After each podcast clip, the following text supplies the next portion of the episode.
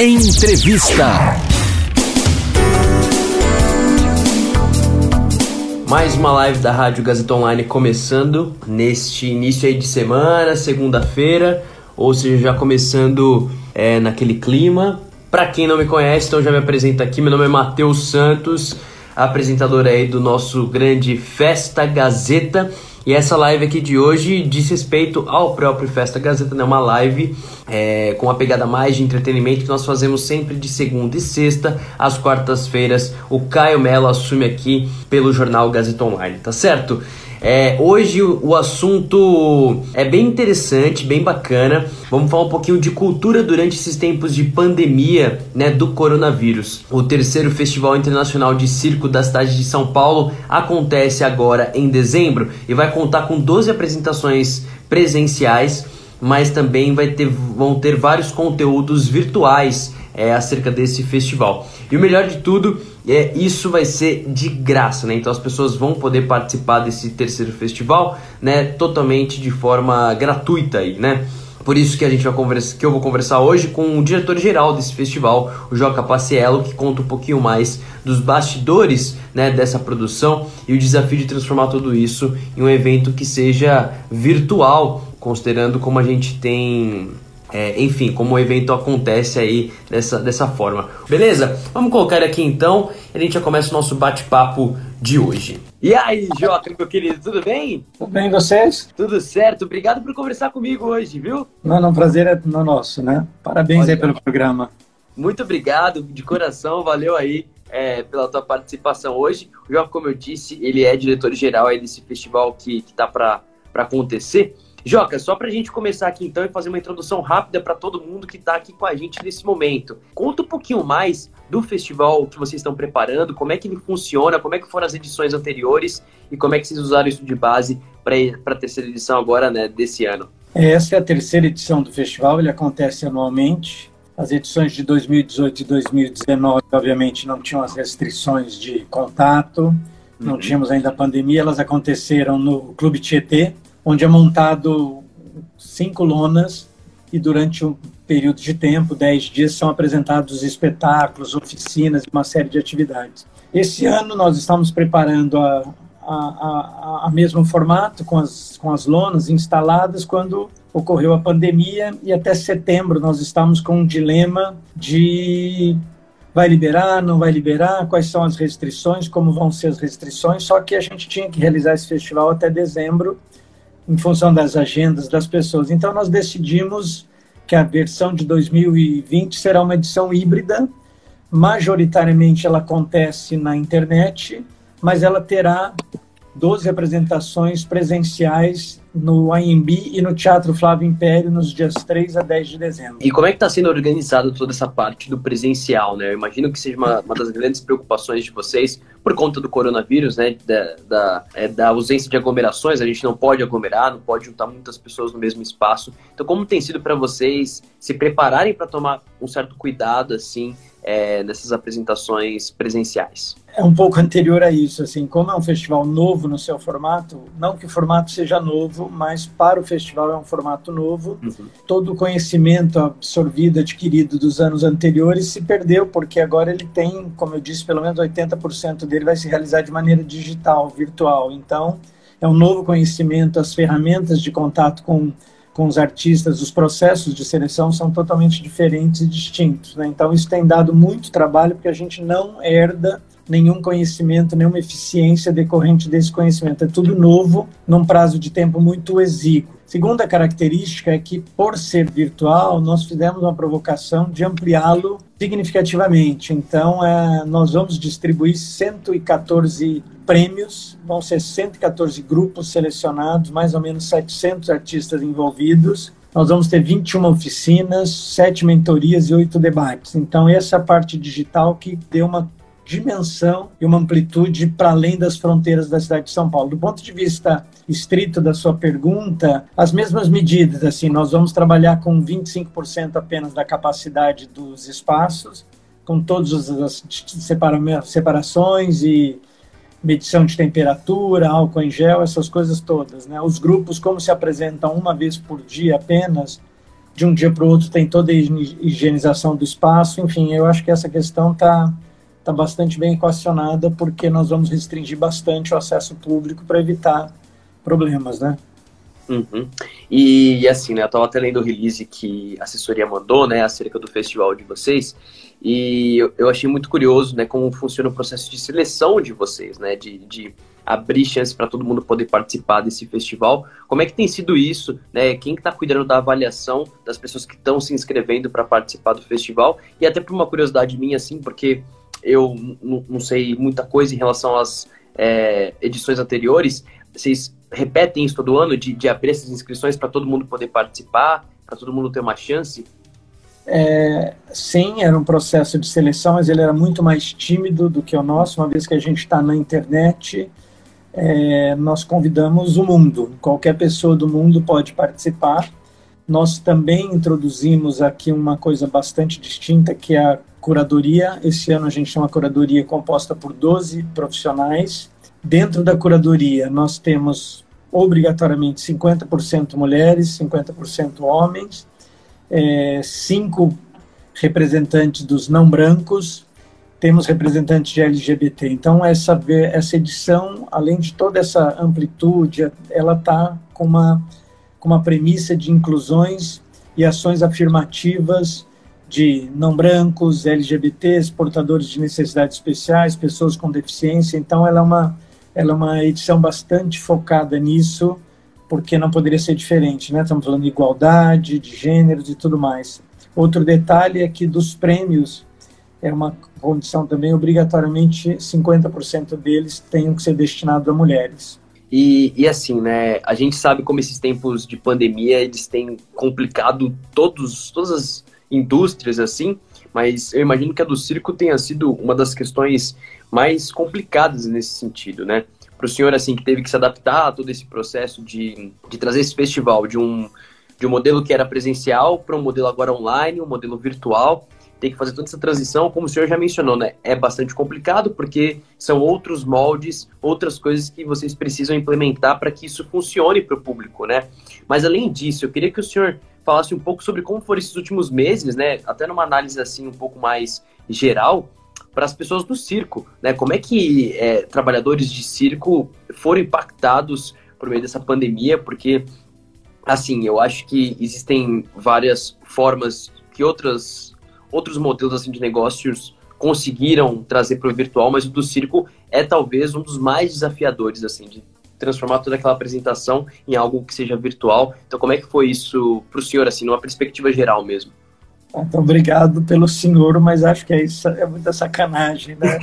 Perdão, então, pode falar, você. Pode falar você, depois eu estou vendo aqui, passa de vez em quando, se você quiser trazer as perguntas, Suzy está falando aí sobre a curadoria, eu queria uhum. depois dar uma resposta para ela.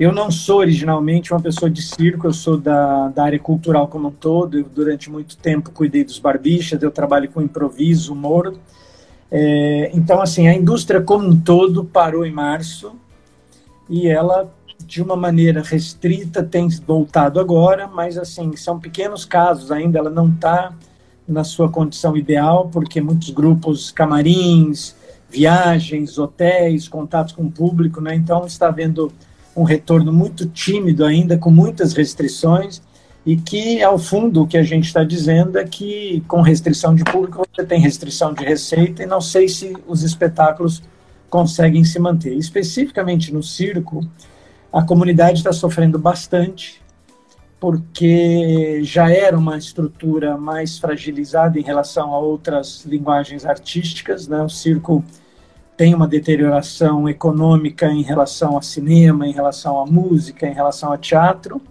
e existe uma desconfiança muito grande porque ele passa uma mensagem na lona de que aquilo não está igual a um cinema dentro de shopping, né? Então a volta tem sido muito difícil. Os, os donos, os proprietários de lona têm nos dito que eles estão abrindo, mas eles não têm público, as pessoas estão com desconfiança.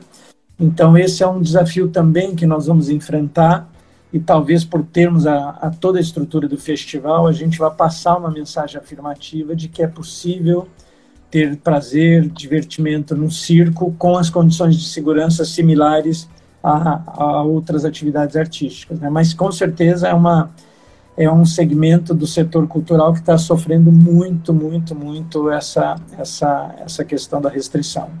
Uhum. Job, então aproveitando aqui, né, que a Suzy já participou, perguntando um pouco sobre o processo aí de curadoria, eu queria que você falasse um pouco sobre como isso funciona, né, esse processo de seleção. Ela traz aqui um questionamento de que alguns grupos é, são sempre escolhidos. Você pode falar um pouco mais desse processo aí de curadoria?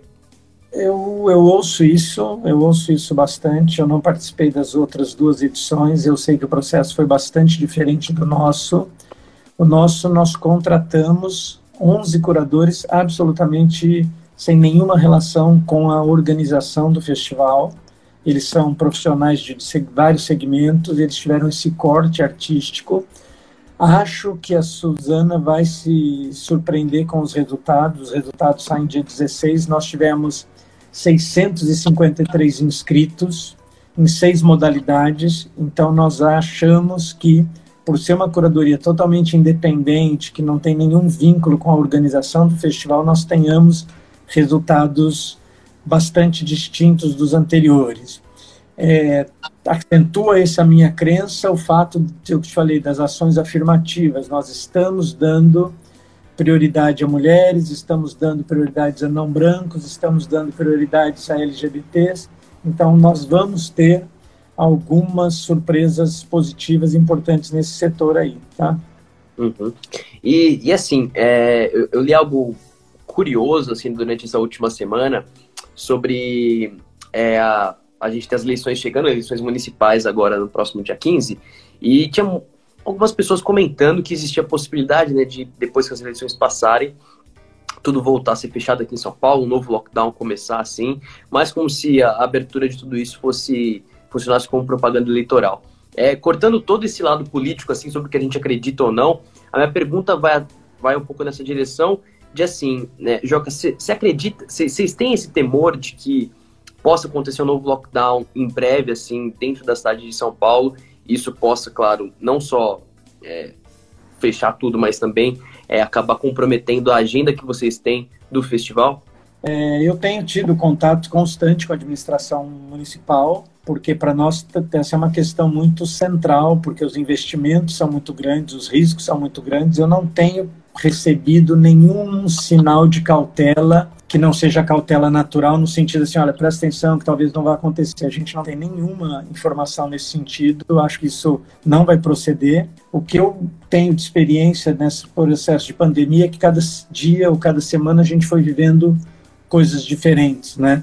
Então, assim, é eu não tenho informação de o nível de contaminação na cidade, eu não sei o quanto as pessoas estão se aproximando, quantas pessoas estão tão próximas, enfim. É, mas seguramente não temos nenhuma diretriz, nenhuma orientação de alguma coisa já pré-programada que vai acontecer. Vamos torcer para que nada disso aconteça. Nós estamos nos mobilizando, estamos contratando as pessoas, montando a lona, entrando no teatro. Então, assim, nós estamos trabalhando bastante acelerados e acho que isso é, é natural desse momento eleitoral que surjam essas questões, assim, mas nós efetivamente não temos nenhum sinal nesse sentido. Tá certo, então, Joca, para a gente poder encerrar aqui esse nosso bate-papo, eu queria que você falasse um pouco sobre, agora com mais detalhes, o que as pessoas podem esperar desse festival, né, em questão de eventos, tanto na parte virtual assim, quanto também na parte presencial. O que você pode dar aí de, de previsão, uma préviazinha mesmo, um trailer, para a gente saber o que. ao festival em si, para você dar alguns detalhes do que a gente pode esperar, tanto das apresentações presenciais, quanto também de todo o conteúdo que a gente vai ter virtualmente aí online. Então, como ele disse, nós estamos trabalhando com mais ou menos diretamente impactados 700 a 800 artistas. Nós teremos 114 selecionados que vão ser conteúdos audiovisuais. Eles se inscreveram através de sete categorias. Eles vão nos mandar é, os seus materiais produzidos e a gente vai publicar num canal, então é uma Netflix do festival com 114 selecionados. Além disso, nós vamos ter 21 oficinas das mais diferentes é, segmentos e nuances da linguagem circense. Uhum. Essas oficinas também estão selecionadas por uma curadoria e as pessoas vão se inscrever gratuitamente. Nós vamos fazer também sete mentorias é, de formação, de apoio a grupos de teatro além de oito debates. Como lhe disse, depois nós temos ainda 12 apresentações presenciais que acontecerão no Portão 20 do AMB e no Teatro Flávio Império entre os dias 3 e 10 de dezembro. A programação não está publicada, ainda não está definida, mas isso vai acontecer nas próximas horas. É, dentro desse processo também, nós vamos ter três das sessões com a maior parte das pessoas pertencentes a portadores de necessidades especiais, pessoas com deficiências. É um convênio que nós temos com a, com a Secretaria de Assistência Social do município de São Paulo. Nós vamos receber essas pessoas, são cadeirantes, são pessoas com portadores de necessidades. Todos os vídeos dentro dessa, dessa contrapartida social, todos os vídeos que serão exibidos terão tradução de Libras. Então, nós também estamos com essa ação inclusiva e por fim, como eu lhe falei, a característica desse festival é a, são as ações afirmativas de inclusão. Então, nós estamos focando muito mulheres, não negros, não brancos, desculpa, perdão, não, não brancos e LGBTs. Então, nós vamos ter aí uma, uma, uma condição bastante expressiva dessa, desses segmentos fazendo parte da, da programação, sendo que mulheres obrigatoriamente representarão 50% dos premiados e dos selecionados. Tá certo, então, meu querido Joca Pacial, senhoras e senhores, quem está em casa, bate palmas aí. Meu querido, muito obrigado por esse bate-papo. Obrigadão de coração aí por tirar um tempinho para conversar comigo, por esclarecer um pouco mais aí sobre o festival. E eu espero que seja incrível, viu? Tomara, vamos torcer. É isso aí. Tá Tamo junto, meu querido. Siga a gente. Tá é isso aí. Muito obrigado. Valeu. Eu que agradeço. Suzy, Suzy, acredite, Suzy, acredite que a curadoria tá, tá bastante diferente. Vai dar certo. É isso aí. Tamo junto, então. Galera, brigadão por estar aqui com a gente hoje, nessa segunda-feira. Quarta-feira o Caio Melo volta, você já sabe, é o melhor apresentador aí da Rádio Gazeta Online. E na sexta-feira eu estou de volta também, beleza? Joca, de novo, brigadão. Grande abraço, viu? Valeu. Fiquem bem, fiquem bem. Usem máscara. É isso aí. Tamo junto, pessoal. Valeu. Falou, hein? Um novo jeito de ouvir rádio. Gazeta Online.